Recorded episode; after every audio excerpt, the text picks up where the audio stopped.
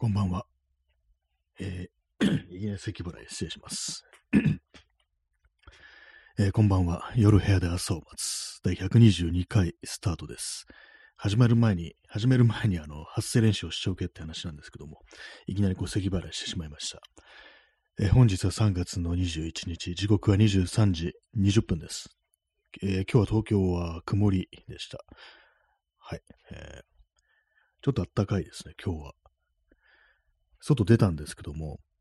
あのー暑いです。結構汗だく、汗だくとはないです。汗だくってほどでもないですけども、結構その、着てるものが若干湿るぐらいの感じで汗をかきました。まあ私はあの、こう、自転車に乗ってるんで、まあ、このぐらいの気温でも普通に汗をかいてしまうと、まあ、体を動かしてるっていうことなんで、そういう風になってしまいますね。はい。あ、耳かきさん、コーラ、ありがとうございます。コーラ、飲みたいですね。まあ、今、私の傍らにはインスタントコーヒーがあるんですけども、今日帰りにはちょっとコーラ買おうかなみたいなこと思ったんですけども、いや、今日はやめておこうっていうふうに思って、なんかよくわかんないんですけども、我慢をしましたね。その代わりこう帰って水を飲んだという、ね、感じでした。はい。コーラ嬉しいです。ありがとうございます。はい。ね、コカ・コーラではない、コーラってね、ありますからね。まあ、どう見てもコカ・コーラっていう、まあ、このラジオトークのギフトって割とこうギリギリのものが多いというか、明らかにコカ・コーラであろう、ね、こう、物体から、あのロゴが取り除かれてるみたいな、なんかそういうのありますけども、まあ、コーラに寄せはないっていうことで、まあ、どんなコーラでも私はこう受け入れていこうというふうに思ってます。まあ、大体そんなに味変わんないですからね。まあ、変わりますけども、あんまそうですね、これは嫌だみたいなことはあんま思ったことないですね。もうコカ・コーラでもペプシコーラでもどっちも別に美味しく飲めるよというね、そんな感じの人間でございます。まあ、好みで言うと、どっちかって言ったら、あの、ペプシコーラの方が、なんとなく好きかなっていう感じ。で、まあでもそれもなんとなくっていう感じなんで、こう明確にこう、こっちがこうだからこれがいいっていう、そこまでのものはないっていうね、そんな感じですね。はい、えー今日のタイトル、喫煙、あの、タバコの絵文字なんですけども、私はタバコ吸わないですよね。一切、一切というわけでもないですけども、まあ、友人にもらったりして吸ったことはあるんですけども、別にそんなになんか美味しいとも思わないし、習慣にもならなかった。まあ、中毒にならなかったというふうにも見えるんですけども、まあ、そんな感じ、喫煙の習慣がまあない人間なんですよね。で、結構まあ周りにあの、タバコ吸うね、こう人がいたんですけども、結構思うのはあの、その、まああの、辞める人って結構、まあこういう時代になるといるわけなんですけども、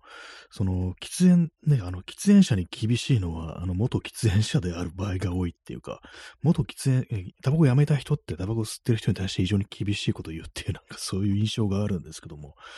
まあなんかね、聞いてみると、やっぱすっごい匂いとかね、すごく、ね、吸ってた分、ものすごく気になる、すぐわかるっていうのはこう言うんですよね。私はなんかそんなあの気にしたことないんですけども、あとなんか吸ってた人だと、もうや吸ってた人が辞めると、なんかすごい嫌な匂いだっていう感じで、どうにも気になるらしいという、どうもそういうことらしいです。まあ別にそれで何が言いたいかっていうと、まああのこの、当事者である人が、まあそれから抜けると、非常にまあそのね、まあ、今現役でこうやってる人に対してなんか結構、割となんかその見る目が厳しくなるっていうようなことを、これなんかあのタバコに限らずいろんなものに言えるようななんていうようなことを、まあ、ちょっと思ったという感じですね。当事者、かつて当事者であった分、ね、こう現当事者に対して非常になんか厳しいっていう、そういう光景っていうのはね、まあまあ、こう、いろいろこう、見たりするなということを思ったんですけども、まず一つにね、あの、シャブっていうね、まあ、シャブわかんないです。今適当に言いました。まあでもな、そういう、ドラッグの類もそんなことがあったりするんですかね。俺はもうやめたのにお前はいつまでそんなものにこう引っかかってるんだみたいな、そんなことを言う人ももしかしたらこう、いるのかもしれないですけども、まあその中でやっぱ顕著にこう、まあね、そう、周り薬物やってる人いないんでよくわかんないですけども、そのタバコ吸ってる人はなんかまあそういうようなことを言うのがまあ多かったりっていうね、そんな印象があるという、まあただそれだけのこう話です。ね、まあ私はもうタバコ吸う習慣なくてまあ良かったかなというふうに思います。私の周りでタバコ吸ってる友人とか、やっぱりまあ、吸わない方がいいよ、中毒になるからねっていうことをまあみんな言ってたんで、まあそれが正しいんだろうなというふうにね、こう、思いましたね。まあ、あの、タバコを吸ってるって唯一いいのは、こう、手持ち無沙汰をごまかせるっていうのがあるっていうことを、まあ私の友人の喫煙者がこう、言ってたんですけども、まあ本当そのぐらいですよね。まあそれ以外でなんか結構不便っていうか、あの、まあ、あの、どっか行ったりして、ここはタバコが吸えるのか吸えないのかってことが非常に気になるっていう。まあ、なんかそれだとね、あの、まあ、嗜好品ってものは、なんか単単なる足かせになるっていう、まあ、別に吸えなきゃね、吸わなきゃいいだけなんですけども、でもその、タバコ吸えないんじゃないかなっていうことをいつも気にしながら移動しなければ、ね、こう、行動しなければならないということがあって、まあそういうね、ことがなんか、やっぱりね、こう、あるらしいですね。えー、耳かきさん、えー、私の友人は毎月のタバコ代が2万7千円かかってると言ってました。毎月 Xbox を燃やしてると話してて面白かったです。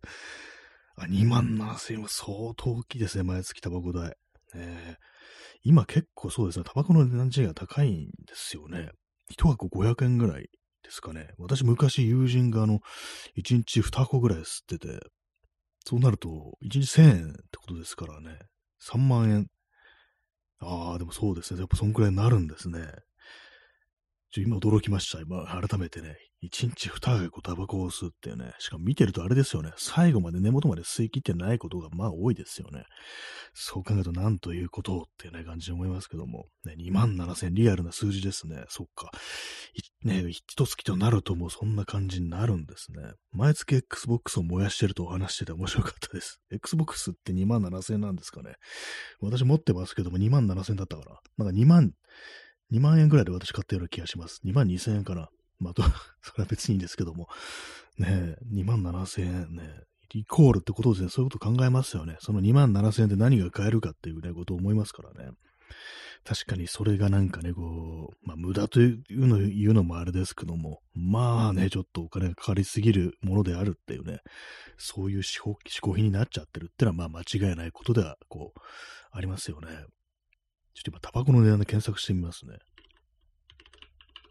まあ、いろんな銘柄ありますからね。なんか古いなんかすごいきつそうなやつでちょっと安かったりしますよね。タバコ狙んで今検索してます。なんかちょっとまとめサイトみたいなものがこう出てきましたけれども、えー、2022年の、ね、こうデータみたいなものがこうありますけども、ああ、高いですね。600円なんですね、今。こう、ね今っていうか、まあ、去年の段階では600円って感じで、軽めのやつだとまあ540円とか、こうだったりっていう感じですかね。メンソールだとかマイルドだとかついているようなものは540円っていう、そういうふうにね、こう書いて、こうありますね。まあでも600円前後かかるという感じですからね。600円前後かかって1日2個吸って620円とか、600、いや、1200円とか、ね、そんなことですからね。偉いね、ことをね、してるなっていう感じには、こう、確かに思いますね。毎月2万7千ね、こう、お金使わないと、禁断症状が出るっていうね、そう考えると非常に怖いなというね、感じのことありますよね。まあ、これでなんかあれですかね、あのー、普通の電子、ね、電子タバコっていうんでしたっけ？ああいうもの吸ってる人が増えたのかもしれないですね。まあ、あれはあれでね、なんかあのー、ね、まあ、全然紙巻きのやつは違うぞみたいなのあるかもしれないですけども、で私、あの、身近であの、その、加熱式タバコ、えー、電子タバコ吸ってるね、の、こう、のがいて、のがいてっていうね、人物がいて、それまあ匂い嗅いだことあるんですけども、最初なんかタバコの匂いだって気づかなくって、ね、これ前、だいぶ前にも話しましたけども、なんかうんこ臭いなみたいなこと思ったんですよ。なんか、それはタバコの匂いっていうよりは、なんかうっすらうんこ臭いな、これ何の匂いだこれ、誰か漏らしてんのかっていうふうに思ったんですけど、どうもそれ電子タバコの匂いだったっていうのがあったらし、あったんですよ。えー、だからもう電子タバコ、えー、まあ、あのー、毒性みたいなものはちょっとマシなのかもしれないですけども、ちょっと匂いがなんかみ、ね、あの、良くないですよね。まあ、そのタバコもなんか臭いとか臭いですけども、まあなんかよりなんか品のない匂いがするみたいな、そういう印象が私にとってはこうあるなというね。まあ私の鼻がおかしいというね、こう、説もありますけども、まあそうなんですよね。なんか、変な匂いだなっていうことはまあ思ったりしておりますけども。まあでもね、なんかこう、実際、まあ、外歩いてて、こう、喫煙所とか見ると、まあまあ人いますよね、未だに。なんか全然、なんかみんなタバコ吸わなくなったのかなってこと思ってたんですけども、実際ね、私の周りには結構やめたっていうね、人が多いんですけども、でもまあなんかは、なんだかんだまだ吸ってるっていうね、感じですよね。若い人でなんかタバコ吸ってんの見るとちょっとびっくりしますね。今時タバコ吸ってんだみたいなことをちょっとね、思っちゃったりするんですけども、どういうルートでそのタバコっていうものにたどり着いたのかなっていうこともちょっと思ったりしますね。歩きタバコとかしてる若者とかいて、うわ、なんかね、平成だみたいなことをちょっと思ったりしますね。えー、P さん、えー、あそこにベンツが止まっていますね。あ、これネタありますね。あのー、もしね、あのあなたがタバコね、吸ってなかったら、あのベンツが買えたんですよ、みたいな、なんかそういうのネットのミームみたいなネタありますよね。確かにね、一月2万7千円ともなると、まあまあのインパクトっていう感じにありますからね。まあ、ベンツ、ベンツ欲しいと言われるかと、別にそうでもないですけども、まあね、それだけのね、お金がこうあったら、なんか他にいろんなものに使えたよな、みたいな考えにはちょっとね、こう、なりますよね。えー、耳かきさん、えー、匂い、フレーバーによるのかもしれません。ああ、そうなんですね。そう、なんか確かいろんななんかフレーバー、味みたいなものがこう、あるっていうね、なんかそんな話聞いたことあります。それが中に、その中に一つだけうんこ臭いやつがあるっていう。まあわかんないですよね。でも普通にうんこっていうね、あのフレーバーで販売されてるという可能性がありますからね。それだったらまあ普通ですからね。うんこのフレーバーなんだかうんこの匂いがして当たり前だろうっていうの、ちょっと怒られちゃいますけども。ね。じゃあ何ですかっていうね、こうう、んこの匂いのするものを捨てちゃいけないってそういう法律もあるんですか？あるんですかっていうね、そういう話になりますからね。全然まあその、それ自体は僕悪くないというね、まあそういうことでございますけれども、ね、まあでもちょっとなんか気になるよなと。ね、何の売れ場なんだろうってことはね、気になりますね。えー、P さん、えー、新たな旅立ちというギフトをいただきましてありがとうございます。これなんか青い鳥に乗ったね、こう、男の子とね、女の子の二人がなんかこう、虹をかける空に羽ばたいているっていうね、なんかありますけども、なんかちょっと 面白いですね、これね。青い鳥、新たな旅立ちっていう、まあこれ季節的にまあ新たな旅立ちってことなんでしょうね。まあ4月を迎えようとしていることで、まあだから爽やかなね、こうギフトだという感じで、こう、ありがとうございます。はい。え耳かきさん、タバコの副流煙が健康を害するのは確かにそうですが、タバコを吸う人への過剰なバッシングはなんか嫌な感じがします。そうですね、まあ、実際、まあ、副流煙、体にまあ悪いことといえば、こうま、まあ、間違いないというね、こう感じなんですけども、ね、タバコを吸う人への過剰なバッシング。まあ、そうですね、私の周りがそれをなんかこう、結構ね、厳しめに言うのは、やっぱ、もともとタバコ吸ってた人っていう感じの、なんかまあ、よくあるんですけども、まあ、こっちはまあ別に、へえ、そうなんだ。まあ、随分まあ、厳しいな、みたいな、そんなこと思いながらこう聞いてたりはするんですけども、まあ、やっぱりなんかね、すぐ気づくんだなってのがありますね。まあ、私なんかあんまこう考えたことがなくて、うわ、タバコ臭いとかなんかね、あんまそう考えたことがこう、あんま感じないタイプ。まあ、鼻がちょっとね、あの、あんま敏感じゃないのかもしれないですけども、まあね、なんかこう、ね、どうなるんですかね。どうなってるんですかね。なんかあんま、一時期と比べたら結構そうバッシング的なものはなんか少し和らいだようななんか気もするというか、まあ、あんま吸わない人が増えたのかなっていうのも思うんですけども、まあ今結構ね、私の中ではまあ少数派なのかなみたいなことはちょっと思ったりして、で、あとまあ電子タバコとかね、なんかそういうあんま匂い出ないものに移行するっていうのがあったりして、結構まあ、そこまでなんかこうあんまやりたくなったかなと思ったんですけども、まあでもなんかあれですね、あの、それこそ喫煙所とか見ると、まあそれなりにいんのかなみたいな、ね、ことは思いますね。まあでもどんな感じの人が吸ってるかと言われると別に老若男女ね、こういたりこうして、まあ男性の方が多いっていうね、こうイメージがこうありますけども、意外となんか老人って意外と吸ってないみたいなね、そんなイメージありますね。私の祖母が、あの、タバコ吸ってたんですけども、あの、年を取って、あの、タバコを吸うことを忘れるっていうね、すごいなんかアクロバティックななんかあの、禁煙法みたいなものを実践してましたね。晩年なんか全然タバコを吸ってませんでしたね。その前結構ね、スパスパ吸ってたりしたんですけども、なんか全然吸わなくなってて、これ気にならんのかなみたいなね、思う、こ れ忘れてんのかなみたいな感じでね、別にはっきりとなんか認知症ってわけじゃないんですけども、なんかこう、忘れてんだろうな、みたいな、なんかね、そういう、まあなんか、そういうこともあり得るんだなと思ってね、なんか少し面白かったようなね、そんな記憶がありますね。まあだから、年寄りは逆にあんま、今、そんないないのかなっていうのがあったりして、私が最近ね、こう、ちょい前にね、こう、もともとといくらいにこう見たのは、いや、昨日だったかもしれないです。あの、なんか前歩いてるね、こう若い人が、こう、加え、加えたばこじゃないか。あの、指にね、こう、タバコを挟んでて、まあなんかタバコ吸ってる人いるっていう感じで、しかも若い、ね、っていう感じで、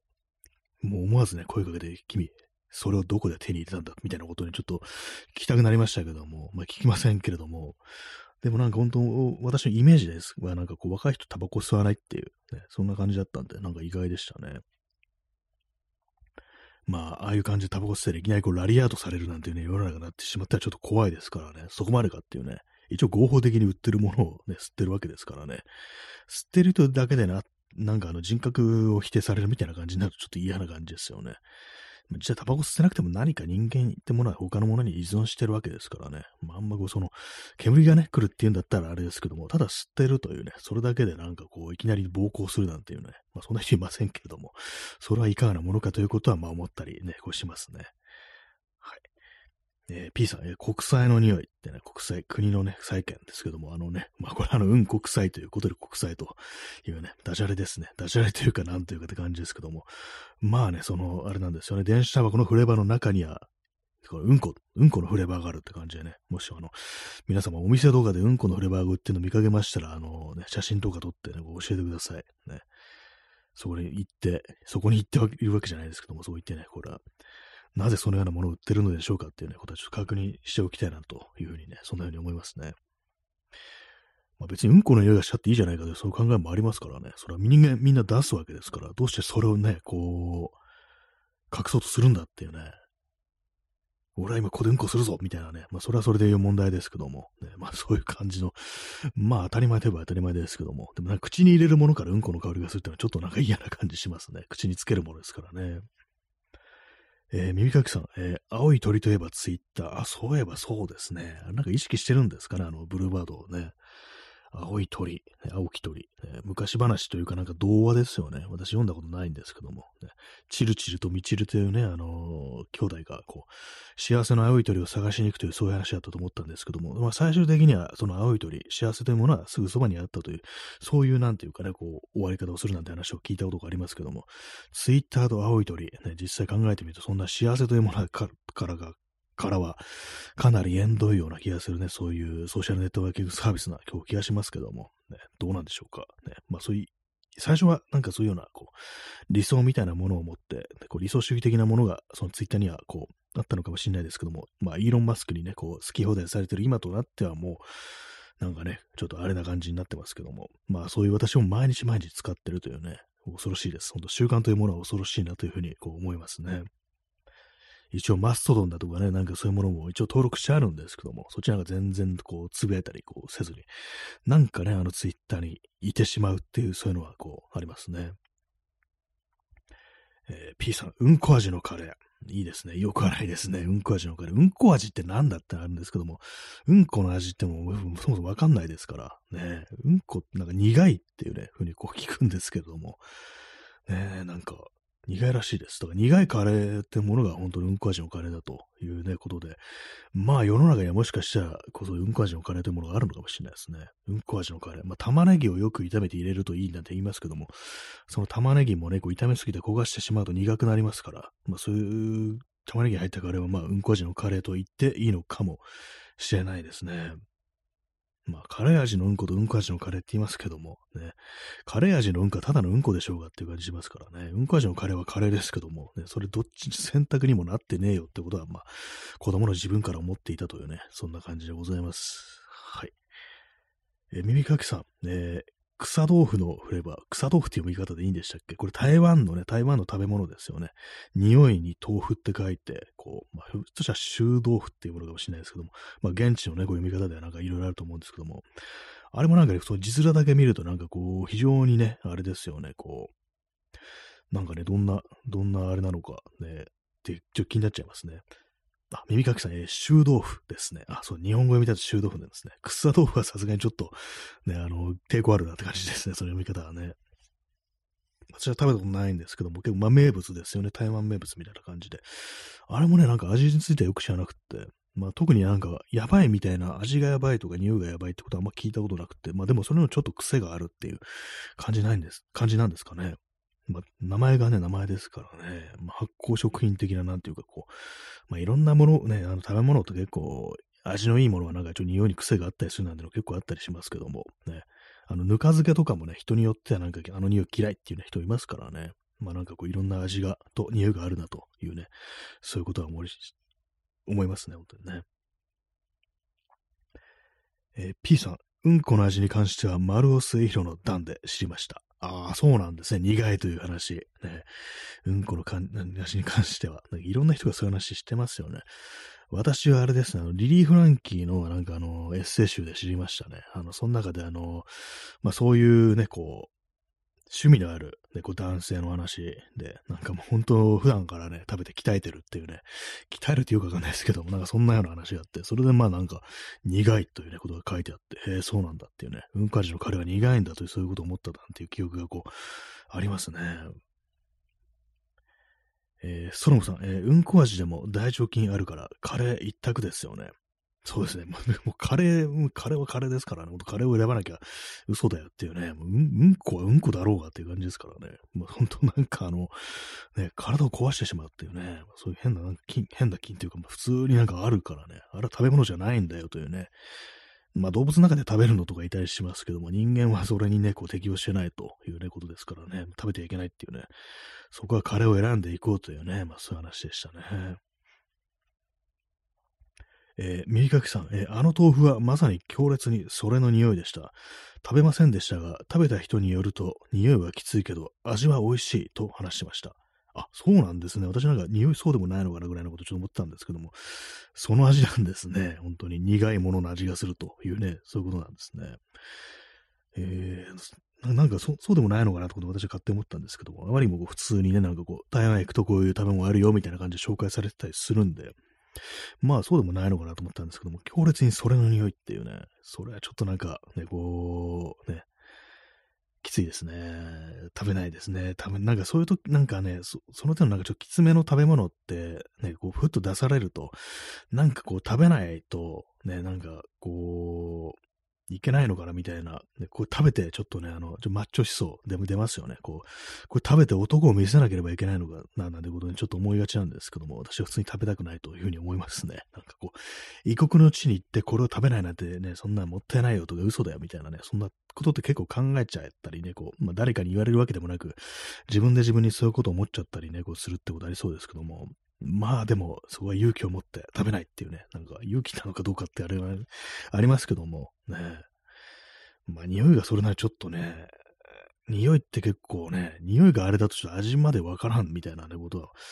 ありますからね。鼻つまんで食べると甘味しないっていうのがありますからね。まあでも匂いはきついけど、味は美味しいっていうね、まあ、そういう今感想が出てくるっていうことですから、まあなんかその辺のバランスの取りようなのかもしれないですね。ほんと強烈にダメ、強烈に感じる場合はちょっとダメかもしれないですね。えー、P さん、えー、コピアルクの後に、えー、コピルアクでしたあ。なんか聞いたことありますね、コピルアクって。何でしたっけ？それも匂いのきつい食べ物ですかね。それとも、うんこのことを何、なんか、どっかの国の言葉で言うのと、そんなのか、わかんないですけども、コピルアク。なんか聞いたことありますね。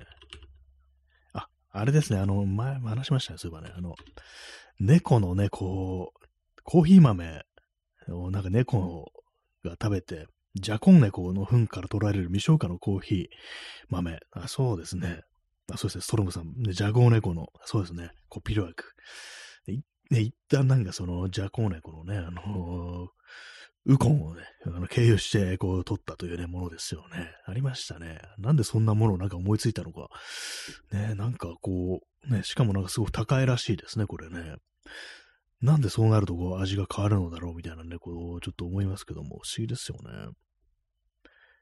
えー、右垣さん、えー、今では経験として食べておけばよかったなという気持ちしますが、買ってあまり食べれなかったら申し訳ないと思い、手が出せませんでした。ああ、そうですね。まあ、経験として。ね、そうですね。まあ、そうなんですよね。あのー、残しちゃちゃったらってことは考えますよね。ほんと一口食べたらもうノーサンキューみたいな感じになったらちょっとあれですよね。せっかく買ったのにみたいなのありますから。で、もしあの、本当なんか同行してる人ですごく好きな人いて、もうそっちの部分で全部食べてもいいよぐらいの感じのことがあったら、まあ一口いただいてみたいなこともあるかもしれないですけども、まあね、一口目全部ね、こう、一口目でアウトだってなって全部残すってことになったらさすがにちょっとあのね、こう、気が咎めるなみたいなのありますからね。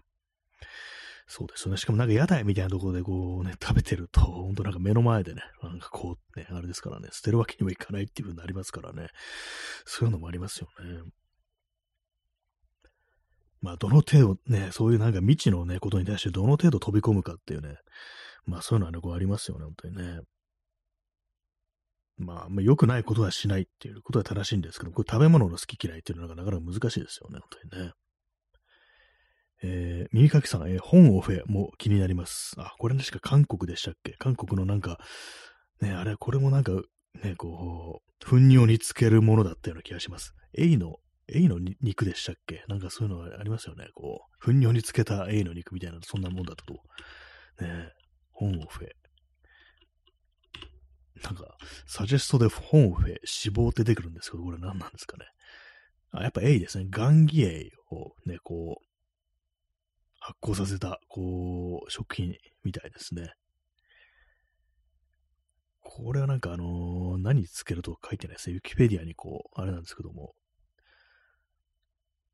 あ、でもこれ相当にね、臭い食べ物のなんかね、こう、順位、ね、ランキング、代表例か。なんか、ね、よくわかんないあれがあるんですけども、臭さランキングみたいなのがあって、そのね、中であの、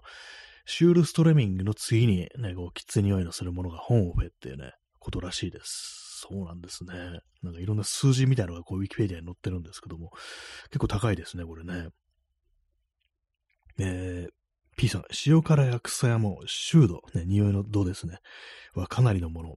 そうですね。意外になんかありますね。こう、これ今ね、それ見てると、あの、草屋、過去焼きたては、あの、1267って数字を叩き、叩き出してますね。それに対して先ほどの本を F は6230という感じで、まあ、草屋ね、草屋そんなに臭くないんじゃないかな、みたいなね。一応なんかあの、まあ、きつい匂いすんな、みたいなことは思うんですけども、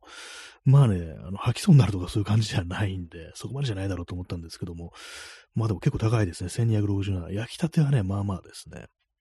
加熱前の干物の状態では447ですね。まあ、それに比べて、あの、まあ、一つの基準として一番わかりやすい我々に、日本人にとってはわかりやすい、ね、こう、基準として、あの、納豆。納豆452です。そして、臭豆腐は420っていうことで、納豆よりもきつくないんですね。まあ、あの、匂いってものは質ってものがありますからね。まあ、ね、その、臭豆腐の場合、あの、強烈にそれの匂いっていうことでね、まあ、そういう問題がありますけども、納豆は納豆の匂いであって、それの匂いではないですからね。なんかそれっていうなんか代名詞で言ってますけども、うんこの匂いではないですからね。まあでもなんかあの、角度によってはちょっとうんこっぽくなる。角度ってなんだって話ですけども、角度によってはあのちょっとうんこっぽくなるかもしれないです。なんかね、あの、コーヒーをね、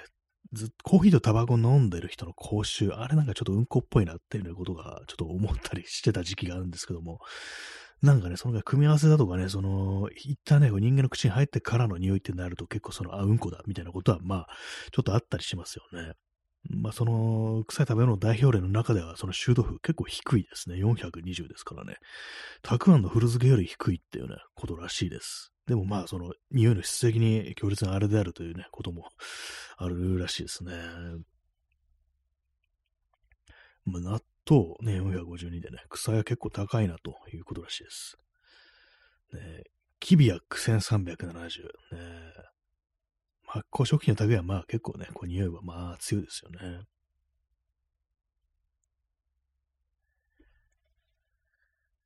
ね、臭い、いろんな臭い食べ物をね、ご話をしておりますけども、ね、私の好きな臭い食べ物、あんま基本的にそんな好む感じじゃないですね。ぬか漬けはまあ好きかなっていう、ありますね。あれはまあそんなきつくはないと思うんですけども、人によってはまああの匂い苦手っていう人はまあたまにこういたりしますね。匂いのきつい食べ物。ねまあ、発酵系はなんかいろんな猫ありますけども、ね、漬物系っていうのは、あの、結構まあ、あの、好みみたいなのがありますね。コーヒーを飲みます。えー、耳かきさん、えー、納豆も藁に入っている本格的なものはかなりの匂いで、納豆好きな人でも、納豆好きな人でも敬遠することはあったりします。あ、そうなんですね。あ、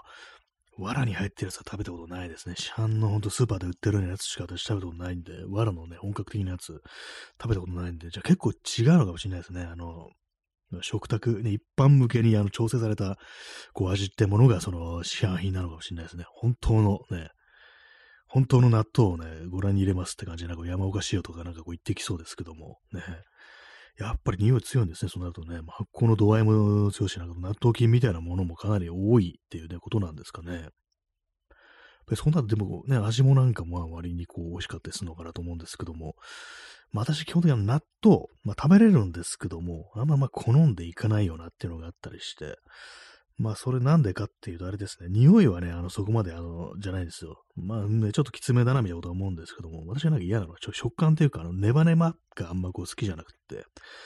まあ基本的に私のネバネバとかね、トロトロとかね、なんかヌルヌルとかなんかその手のね、食べ物がどうもあんま好きじゃなくて、それもあってね、そんなにあの積極的にその納豆に行くっていうことがこう、ないんですよね。でもたまになんかちょっと食べたくなるような時ってあるんですけども、まあでもほとんど私あの普段のね、こう、食生活では納豆を食べないですね。本当にね。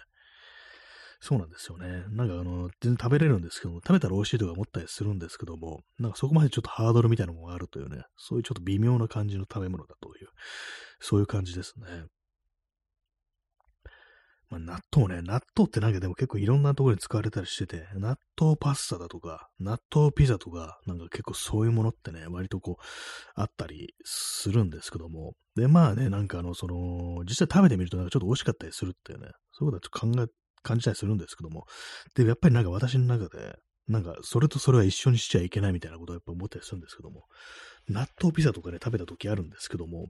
うん、ピザに納豆は、こう乗せてはいけないみたいな。なんでって言われても、いや、もうそういうものだからみたいなね。なんかちょっとあの、ね、それとそれは混ぜてはいけないっていうね、なんかそういうよくわかんないあの思考がこう、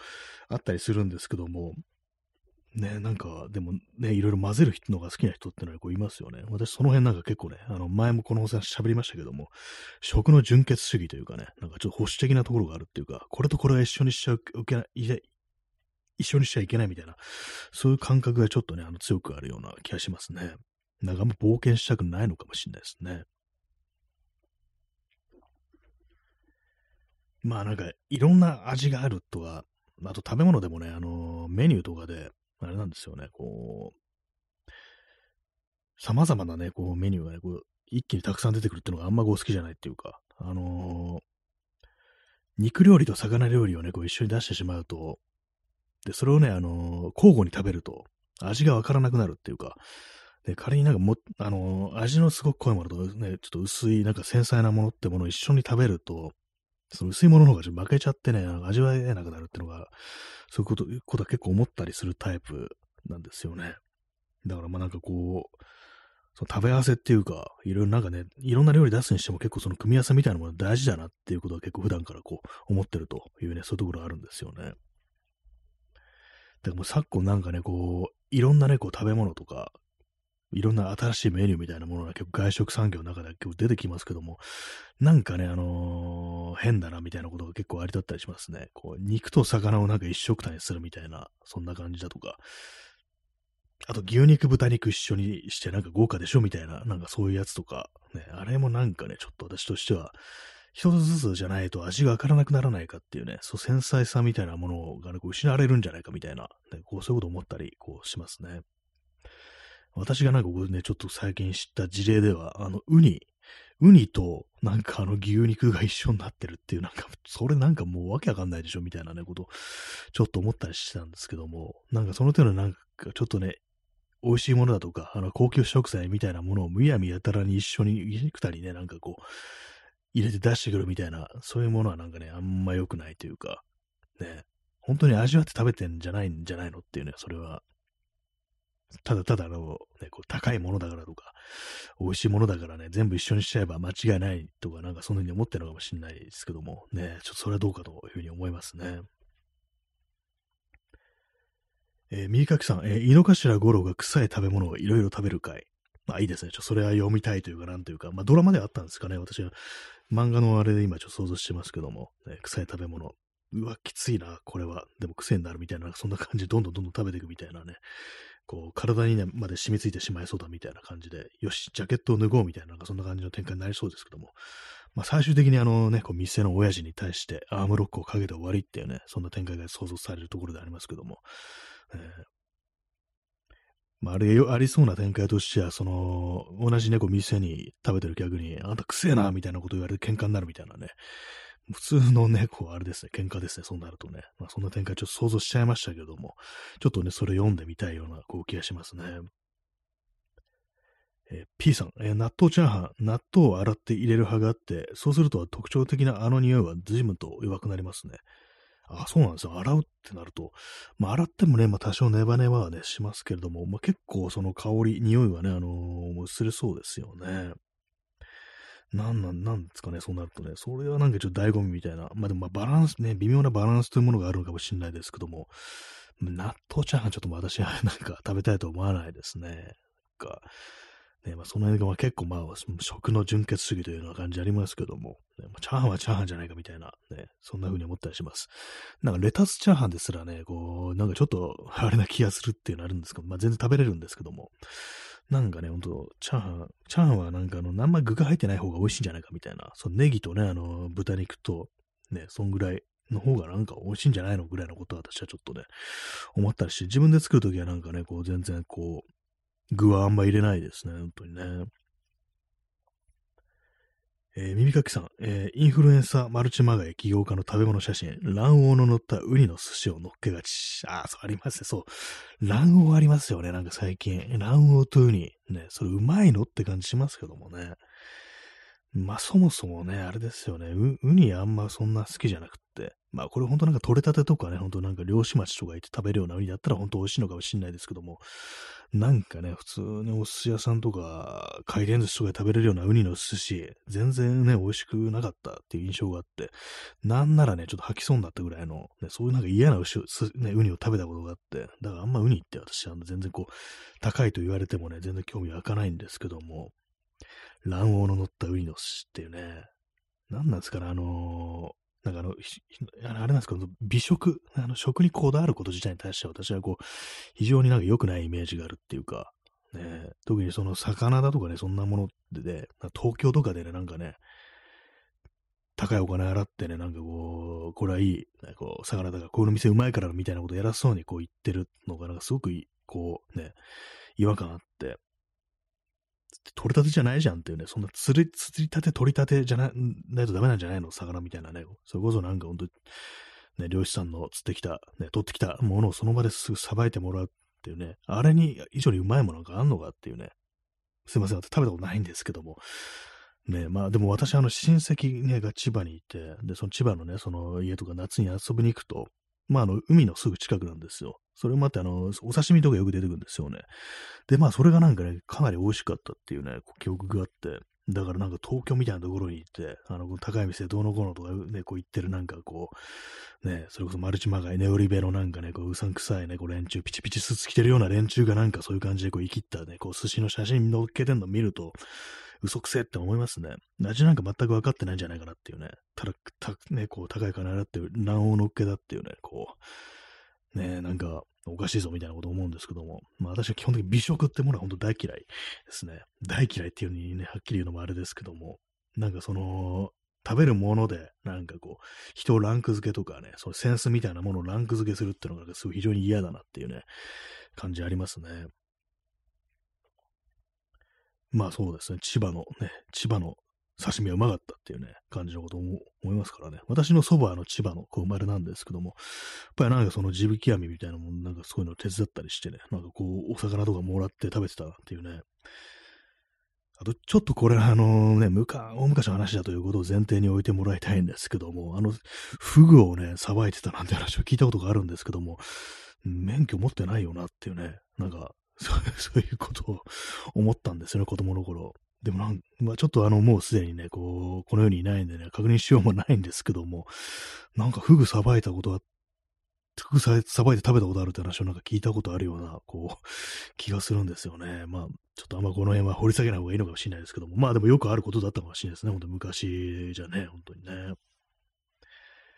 はい。えー、P さん、えー、納豆焼き飯。ああ、焼き飯というなんかこともありますよね。チャーハンと焼き飯、ね、どういう違いがあるのか。焼き飯やっぱあんま具が入ってないっていうね、卵とかもあんま入ってないような、そんななんか印象がこう、ありますね。まあ、炒めた飯という点では同じなんですけども、焼き飯っていうのもなんかちょっとなんかね、独特な味わいがありますよね。あの、クレイジーケンバンドのギタリストのね、小野瀬雅生さんって人いますけども、あの人結構食についてのね、なんかこう記事をノートとかで結構書いてたりして、子供の頃お父さんがあの、焼き飯を作ってくれるっていう、ね、そういうのがあったりして、それがどういう味付けだったかっていうと、具一切なしに、サラダ油と醤油だけだった。そしたら塩とか胡椒もあったかもしれないですけども、そういうね、なんか焼き飯というものをね、父親が作ってくれて、美味しかったっていうね、なんか記憶があって、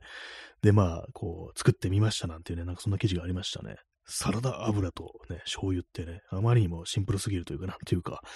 まさしく焼き飯だよなっていうふうに思うんですけども、でもなんかそういうのもありなのかなっていうふうにちょっとね、思えてきますね。まあ、そこに納豆が入ったらどんな感じになるんですかね。えー、耳かきさん、貧乏舌という言葉はかなり嫌な感じします。そうですね。なんか金持ちがなんか見下してるみたいなね。なんかそういうのありますよね。まあ、貧乏舌。まあ、貧乏舌って具体的にどういう意味なのか、まあ、ちょっとよくわかんないんですけども。どうですかね？調べてみますかね。せっかくだから。貧乏舌ね。まあなんかそれこそ舌が超えてないというか、ね、なんかこう単純な味を好むとはなんかそんな感じだとはこう思うんですけども、ね、え、え貧乏舌とはっていうね、こう言葉の意味辞典というなんかサイトが出てきましたけども、これは何だろうあの、ちゃんとしたサイトなんでしょうか？まあよくわからないですけども、貧乏舌、ね。貧乏舌の一つ目の意味はなんか高価な食べ物が苦手っていうことらしいです。高いもののこう、食べて、あんま食べてないから味がわからんっていうね、なんかそういうのがあり、まあそのもう一つとして、あの、何でも美味しく食べちゃうっていうね。まあ、舌が超えてないっていうね、なんかそういうことらしいですね。その2枚、その2つがこう、あるということらしいんですけども。まあ、私のそのウニが苦手っていうのは高価な食べ物が苦手という貧乏地に入るのでしょうかっていうね。それは単純になんかね、こう、ね、そういう魚だとかで海鮮部の鮮度みたいなものが重要ですからね。なんかそれを、まあわかんないですけども、そのまあ、あんまりこう高いものとか食べて、ね、まあでも高いもの食べて美味しいと思いますけども、ね。でも高いしってね、高いから美味しくて当たり前じゃんみたいなことはまあ思ったり、こうしますよね。そんなしょっちゅういけるもんじゃないし、なんかこう、ね、納得言わないというか、ね、まあそんなのね、私は自分でお金らずまあ大体ね、まあそういう高いもの食べたこと、経験っていうのはまあ大体おごりですけども、まあ美味しいっていうのは思いますけどもね。えー、耳かきさんがね、チャーハンの具、刻んだかまぼこもなかなかいいです。あ、中華屋さんのね、中華料理屋さんのチャーハンの具、ね、刻んだかまぼこも入ってますね。あれもなかなかいいですね。そうですね。なんか結構控えめな感じですけども、あの、彩りがなんか出ますよね。ちょっと、外側がなんていうかこう、赤いというかピンクというか、そんな感じのかまぼこですよね。あれもなんか目になんかこう嬉しいような感じもしますし、ね、こう、ちょっとしたアクセントになるなって感じで。やっぱ卵、えー、豚肉、まあチャーシューの刻んだやつみたいですかね。卵、チャーシュー、ね、かまぼこ、ネギっていうね。まあ、その感じでいく方がなんか一番美味しいのかなっていうふうにね、こう、思ったりしますね。なんかエビとか入ったやつもありますけども、まあ嬉しいは嬉しいですけど、別になくてもまあいいかなというね。まあそんな感じのことはちょっと思っちゃったりしますね。ほんと、チャーハンはチャーハンだけでいいっていうね。チャーハンのお供になんかの唐揚げがついてるなんていうね、なんかそんなありますけども、あれはなんか私はちょっと、ね、あの、唐揚げの味が強いんで、その、チャーハンの味っていうものがちょっとね、あの、消されちゃうみたいな、ね、わかる、薄らいじゃうみたいな、なんかそういうこと思ったりするんで、あんまりこう、ね、あれですね、なんか、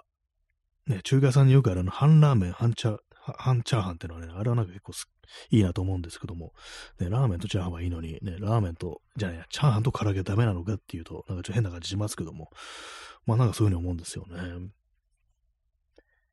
えー、耳かきさん、えー、何でも美味しく食べれるのはむしろ幸せなのではそうですよね。何でも美味しいってのは本当 いいことですからね。まあ、違いがわからないということでなんか馬鹿にされるのかもしれないですけども、でも主観的に見れば美味しいんだからいいじゃんっていうね。そういうことを思いますよ、本当にね。本当まあ、貧乏児だってな、まあ確かにこう嫌なね、感じの言葉ですよね、本当にね。まあその反対として死者が超えてるってね、なんかそのあるのかもしれないですけどもね。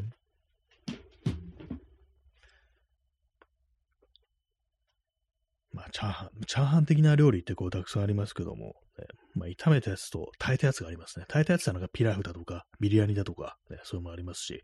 お米の種類もね、あの、ジャポニカ米とインディカ米っていうのありますけども、まあ、そうですね。まあ、大体ね、その手の食べ物って、炒めたご飯って大体美味しい気がしますね。そう、炊いたやつとか、ね、基本的にね。えー、ストロムさん、えー、プロフ食べてみたいですね。あ、プロフっていう食べ物があるんですか？ちょっとあの検索、検索してみますね。プロフ。これあれですかね炊いたご飯的な、あれですかね。あ、プロフ、ウズベキスタン料理でこれ出てきました。あ、これあの、あれっぽいですね。ウズベキスタンの米料理プロフ。あ、これもなんかあの、ピラフ的な感じのやつですね。写真見る限り、これはちょっとね、美味しそうですね。なんか上になんかマトンだから、なんか羊の肉だからみたいなのがこう、乗ってて、あれですね、ひよこ豆だとかね、なんかそういうものもこう乗ってますね。ウズベキスタンの料理なんですね。結構そうですね。あの、中央アジアとかね、あの、お米を使ったね、こういう炊いたご飯みたいなのが、こう、割にこうね、こうあったりしますね。これあれですね、あのー炊いてるみたいですね。こう炒めてるやつじゃなくて、鍋で、まあ、こう、炊いてるやつ、巨大な鍋で、なんかすっごくね、こう、大きな鍋でこう、炊くそうです。いいですね。これはなんかちょっと食べてみたい気がしますね。えー P さん、えー羊の肉も臭みが強い。あ、そうですね。あれもなんかまあまあ、ちょっと癖があるみたいなのこうありますけども。私はなんかね、こう何度か、こう、そ羊の肉食べたことありますけども、そんなにあの嫌じゃなかったですね。結構まあまあ、全然いけるっていうこう感じで美味しかったですね。まあ、あれもね、ちょっとね、まあ嫌な人にとっては嫌なのかなっていうのを、こうね、まあ獣臭いみたいな、なんかそういうふうに思うのかもしれないですけど、私結構ね、こう好きですね。あんまり猫食べる機会もないですけどもね。結構最近はなんか本当にまあ、あの、都内に関して言えば結構なんかいろんな国の料理が結構ね、いろんなとこ食べられるようになったっていうのがあったりして、本当なんか新大久保とかなんか行ってみると、それこそなんかイスラム横丁だなんだで、いろんなかん、ね、こう国の人がこういたりして、でも韓国料理とかもたくさんあるしっていうね、あったりして、なんかこうね、いろんなのが本当食べれるようになりましたね。ああいうところが、なんかね、こう安くて美味しかったりこう、するんですよね。ほんとなんかあのー新大久保のね、なんかその手のこう、それこそビリヤニとか出してくれるお店だとかも結構安くって、ね、本当になんか、あれです。前にあのビリヤニとか食べに行ったことがあって、それでなんかね、こう、友人と二人で行ったんですけども、本当にまあ当たり前のように一人ね、一皿みたいな感じでこう、そのビリヤニ頼んだら、これは確実に分け合う、シェアする量じゃ量じゃないかみたいなのが出てきて、まあそれちょっとお値段がね、ちょっと高か高かったんで、まあなんかちょっと高いけど、まあこんなもんなのかなと思って、まあ千、千いくら、千二百円だったかな、ぐらいしたね、そのビリヤニを頼んだんですけども、まあなんか2人前ぐらい普通に出てきてて、まあ私はもう食べましたけども、結構その一緒に行った友人はかなり大変そうだな、なんていうね、ことがありましたね。まあそうですね。なんかこう、いろいろな串のね、なんかこう、すごいラム肉の串みたいなものがあったりして、それもなんかね、こう、あれなんですよね。もう、店内で食べると100円とかだったりして、もう、まあ、なんか、こんだけなんかね、こう、割とまあ、大きめの肉だったりして、安いななんてこと思ったんですよ。思ったんですけども、やっぱなんか、外食すんならなんか、ああいうね、ものの方がいいなと思います。なんか、美食だなんだっていうより、その一般的な食べ物とかで、まあ、各国のね、こういう、それこそその国の人がなんかこうやってますっていうね、お店みたいなところで食べる方がなんか絶対満足感高いよなってことはまあ、思ったりしますね。えー P さん、羊肉とパクチーの餃子美味しい。過去、肉汁でやけど注意。あー、なんかいいらしいですね。私パクチーね、ちょっと苦手なんですけども、そうですね、あの火が通ってれば結構いいのかもしれないですね。私生のパクチーが結構あの苦手で、まあ最初別にそんな気にしてなかったんですけども、なんかある時ね、急になんか匂いが気になり始めて、そこからなんかちょっとあん敬遠してるんですけども、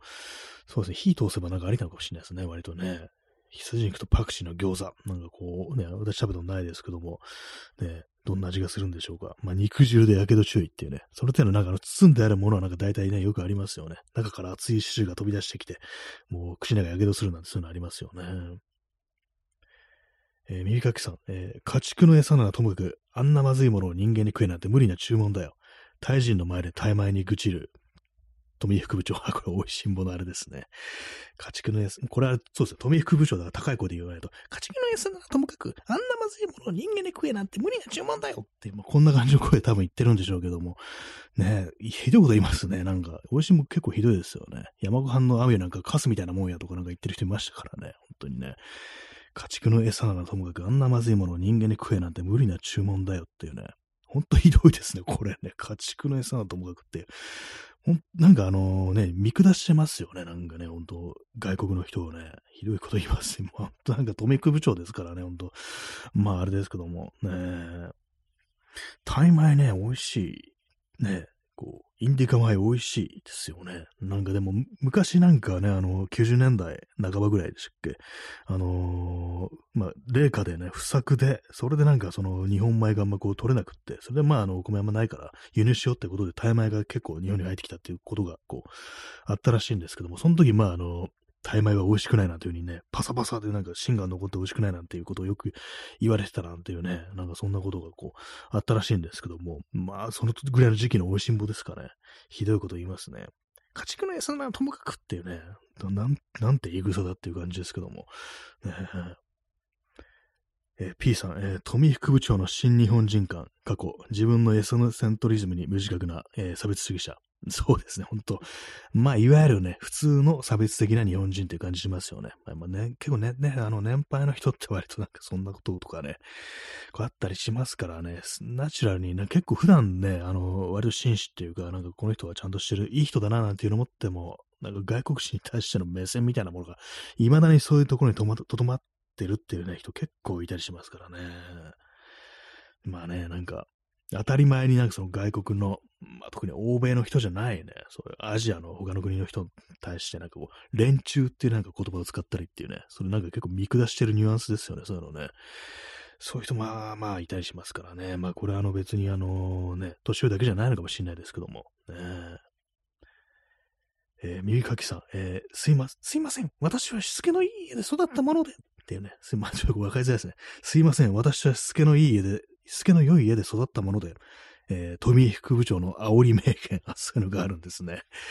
凄まじいですね。なんかね、こうね、しつけの、すごい皮肉ですよね。なんだ、どこの人でしょう、この人みたいなこともちょっと思っちゃいますけども。ね富副部長何なんでしょうか、あの人、一体ね。私なんかあんまね、ちょっと見読んだことなくって、アニメをちらっと見たことがあるぐらいなんですけども、まあでも定期的になんかこうやらかしてる人ですよね。接待の場でなんか泥酔してなんか偉いことになったみたいな話もあったりしてね、こう、いろいろあって、まあ全部邪悪な人ではないみたいなのそういうのありますけども、ね、でもなんかそう、やっぱりそういう、ね、まあ新日本人っていう感じですよね、本当にね。無自覚な差別主義者っていう、まあこれ非常に多いっていうね、ことなんでしょうね。これがまあ、スタンダードなのかなみたいなことちょっと思っちゃったりしますけどもね。えー、コーヒーを飲みます。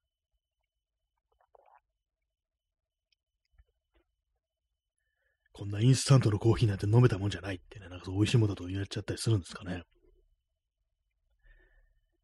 まあ、美味しいものですよ、飲み物ネタとかあるのかよくわかんないですけども、ね、コーヒーみたいなし、コーヒーのネタがあるのかわかんないですけども、基本まあ、あの、食ですよね、あれはね。まあ、あんだけ長くね、続いてるこう漫画ですけども、原作の私たちはあんまこう全然知らないっていうね、こう感じですね。アニメのやっぱ印象が強いですね。川添眠さん、え癒しのアロマのギフトをいただきましてありがとうございます。あの、全画面にこう、ね、お花がこう、バッとね、こう、咲いてるというね、感じをいただきましてありがとうございます。爽やかなね、こう、青いね、こう、お花のこう、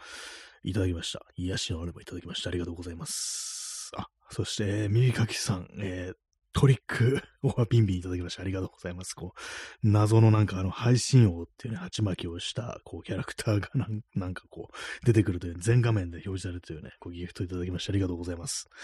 何なんですかね、これね、本当にね。大体あの、このラジオトークのギフト謎なやつが多いですよね。一体これは何者なんだみたいな感じが多いですけどもね、ありがとうございます。ね、もうスコアがもう皆様のおかげで、もう1198というね、4桁になりました。ありがとうございます。はい。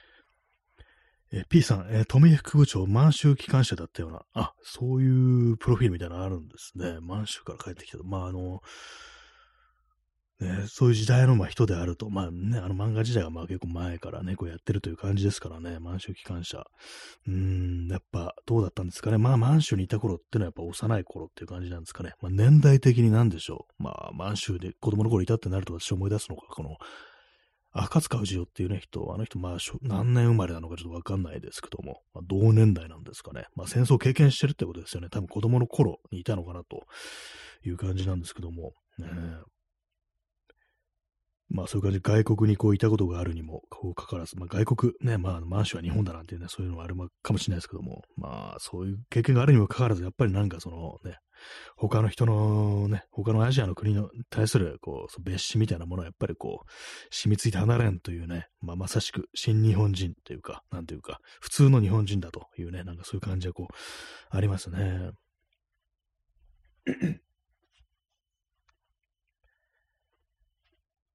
まあね、そういうことを言いながら、皆様ね、まあ今、あの、時刻はね、あの、0時13分ですけども、まあこういうね、食べ物を出してると、今急になんかね、あの、ご飯とか、それこそチャーハンだとかビリヤニだとかね、まあそういうものね、あの、ご飯物が食べたくなったっていう人が結構いるんじゃないでしょうか。ね。私は結構さっき頭の中にね、それ浮かんでおりますけども、ね。でもね、こんな時間にね、あの、食べたら、すっごく美味しいと思いますよ。やっぱりね。あの、夜中に食うんじゃないなんて話ありますけども、ね、この時間にね、こう、食べるものを大抵美味しく感じますからね、本当にね。いいと思います。ね。まあ、無責任にね、こう言いますけどもね。えー、P さん、えー、満州に行った家族自体が現地住民の土地の収奪の強い共犯者ではあり、ああ、まあそこに行ったということね、自体がやっぱりなんかその、まあ現地そこに住んでた人を追い出してっていうね、感じで、まあそこにこう日本人が居座るということを考えれば、まあないがしかのも加害というね、ものを行ったと言えるのではないかっていう、まあそういうのがありますね、確かにね。そんな中で富井副部長、ね、まあどういう経緯で行ったのかわからないですけども、ね、まあ親のがなんかそっちの方にこう、ね、こう行ったということで、まあ連れてかれたっていうのもあるかもしれないですけども、構造としてはなんかそうなってしまうというね、ことでね、富井副部長、ね、一番なんかあのインパクトあるキャラかもしれないですね、あの中ではね。コーヒーを飲みます。偽物のコーヒー、インスタントコーヒーをこう、飲んでおります。まあ、食べ物っていうものはな、あの、人間ね、ほとんど皆さん、みんな食べるものですから、あの、まあ、無難な話題というか、なんか、なんだかんだでやっぱりね、こう、いろいろこう、出てきますね。今日、喫煙の話から匂いの強いものの話になって、そこからのね、納豆だとかなんだとかで、なんかね、食べ物の話になってますけども、米の話っていう、ことでね、私、あの、米ご飯、普通のね、ジャポニー前ご飯ね、炊くとき、あの、固めがね、こう好きですね。硬ければ硬いほどいいっていうね、まあそんな感じなんですけども、一回なんかちょっと水加減をね、極限まで減らしたら、さすがにちょっとこれ片付き、硬すぎるみたいなのが出来上がったりして、やっぱなんか限度があるなと思いましたね。ちょっと咳払いします。まあ私は本当硬いのがこう好きです。柔らかいの好きっていうね、人どんくらい、まあ、どっちが多いんですかね。なんか、印象としては、まあ、硬い方が好きっていうね。まあ、程よいね、硬さの方がいいっていうね、の人が多いと思うんですけども、まあ、でも、その中で、あのー、炊きたてがいいか悪いかっていうね、こうありますけども、結構、どうなんでしょうか。私、炊きたてあんま好きじゃなくって、ある程度時間経って、ね、こう、あの、暑さが落ち着いた方が、なんならでも冷えてた方がいいみたいな、そういう感じをね、こう、人間なんですけども、ね、どうでしょうか？私はその硬くて冷えてる。まあ、それこそが、こう、まああんま行き過ぎてたあれですけども、ね、一番いいですね。やっぱあのー、あんま塊にならなくて、ある程度で、そのご飯の、こう、があんまギュッと固まってなくて、ある程度ほどける。ね、ほどけるって変な表現ですけども、そういう方がまあ好きですよね。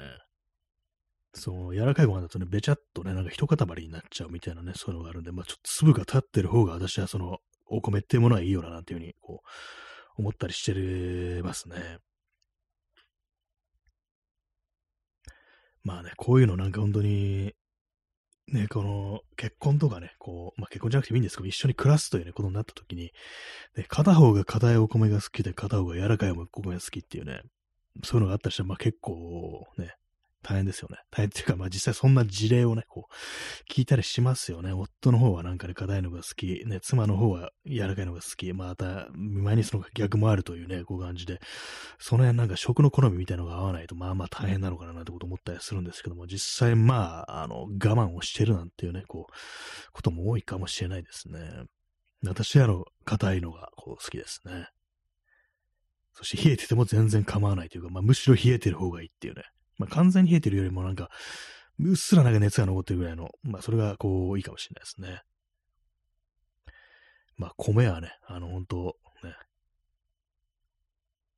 いいですよね。私はお米なしはちょっと考えられないぐらいの、ね、感じはあるんですけども。まあでもまあ普通にはパンしかない国とか行ったらね、こう、ご飯ない国行ったらまあそれはそれ適用はすると思うんですけども。やっぱりなんかでもなんかこう、物足りないようなみたいなね、ご飯ないとっていうね、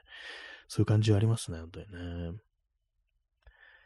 はい、えー、そんな感じで今日はなんか、ね、喫煙の話か、こう、食べ物の話とかいろいろこう言ったりしてね、こう、あれですけども、基本的にあの、あれですね、口に入るものの話をしてるというね、なんかそんな感じのね、こう、放送でございましたけども、いかがでしょうか？ね、えー、本日、ね、日付変わりまして、3月の22日になりましたけども、まあまあのね、こう、ね、暖かさでしたね、今日はね。明日は一応東京晴れなのかな？明後日からまだちょっと天気怪しくなるっていう感じで、まあ今日も曇ってましたからね、なんか花見というものをする時期に限って、こう天気というものは悪くなるよなってことを思うんですけども、まあ東京は結構桜が咲いてるというね、そんな感じです。ね、何、五分咲きぐらいなのかな？あんまちょっとじっと見てはないんですけども、まあそんな感じでね、お送りさせていただいてるね、こう、まあ春がやってきそうな感じのね、この放送なんですけども、いかがでしたでしょうか？ま、本日1時間ね、こうやりましたけども、話すことがないなと思いながら始めたんです結構そう食べ物だとかね、まあそういう嗜好品の話っていうのは結構いろいろ出てきますね。まあ毎回食べ物の話するのもあれなんでね、まあこの辺で失礼します。それでは、さよなら。